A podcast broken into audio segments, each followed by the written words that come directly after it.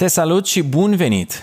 În ultimul episod pe această săptămână din sezonul cu numărul 2 din Borșul lui Marian. Astăzi vreau să vorbim despre opiniile tale și percepțiile tale asupra realității. Vreau să nu te lași prins în opiniile tale referitoare la modul cum ar trebui să stea lucrurile, pentru că nu vei învăța cum sunt în realitate. E important să nu ne lăsăm părerile preconcepute să stea în calea obiectivității. Pentru a obține rezultate bune, trebuie să fim analitici nu emoțional. De câte ori observ în natură ceva despre care eu cred că este greșit, presupun că eu greșesc și încerc să înțeleg de ce este logic ceea ce face natura. Asta m-a învățat multe, mi-a schimbat gândirea referitoare la 1. ce e bine și ce e rău și 2. care este scopul meu în viață și bineînțeles 3. ce ar trebui să fac când mă confrunt cu cele mai importante alegeri. Mă uitam zilele trecute pe Discovery și am văzut că în Africa o haită de hiene răpun un pui de antilopă gnu. Reacția mea a fost viscerală. Am simțit empatie pentru antilopa gnu și m-am gândit că ceea ce vedeam era îngrozitor. Dar era într-adevăr îngrozitor sau am eu păreri preconcepute care mă fac să cred că este îngrozitor când de fapt e ceva minunat. Asta m-a pus pe gânduri. Oare lumea ar fi un loc mai bun sau mai rău dacă ceea ce văzusem nu s-ar fi întâmplat?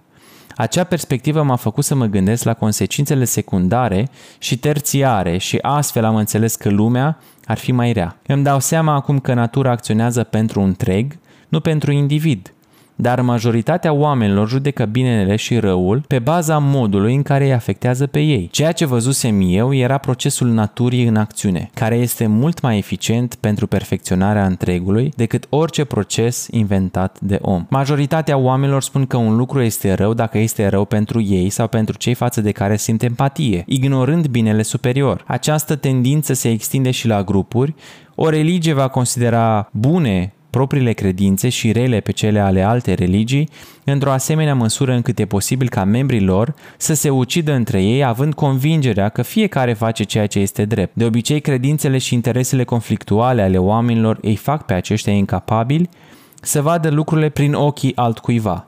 Nu este bine și nici logic. Deși am putut să înțeleg că oamenilor le place un lucru care îi ajută și nu le place un lucru care le face rău, nu este logic să numești un lucru bun sau rău în sens absolut doar pe baza modului în care îi afectează pe indivizi. Asta ar presupune că ceea ce vrea individul este mai important decât binele tuturor.